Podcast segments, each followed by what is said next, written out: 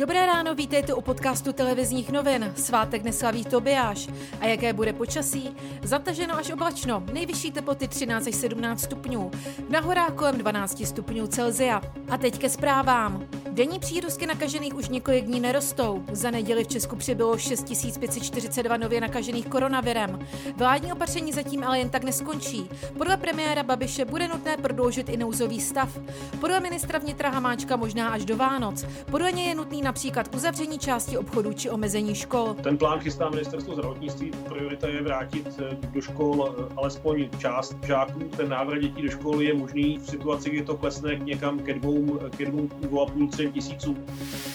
Městská hromadná doprava bude v Praze ode dneška vzhledem ke koronavirové situaci a souvisejícími vládními opatřeními výrazně omezena.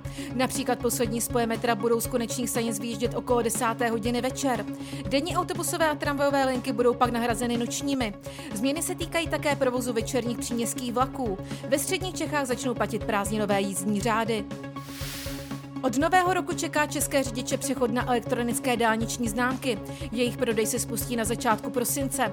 Cena má zůstat stejná. Kromě e-shopu přes internet ji bude zakoupit i v samoobslužných kioscích u hranic. Možností je i osobní nákup na pobočkách pošty. Německo nezavádí částečný lockdown. V zemi se dnes zavírají restaurace a bary. Povolený bude jen výdej přes okénko. Zavřou se i kulturní instituce a sportoviště. Obchody budou moct otevřít jen při splnění hygienických opatření. Školy zůstávají otevřené. Celostátní průzkumy ve Spojených státech stále favorizují demokratického kandidáta Joea Bidena před současným prezidentem Trumpem o více než sedm procentních bodů.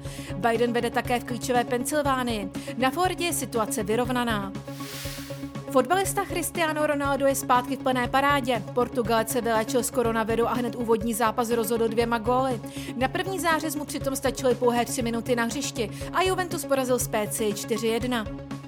Další podrobnosti k reportážím a aktuální zprávy najdete na webu T N C Z.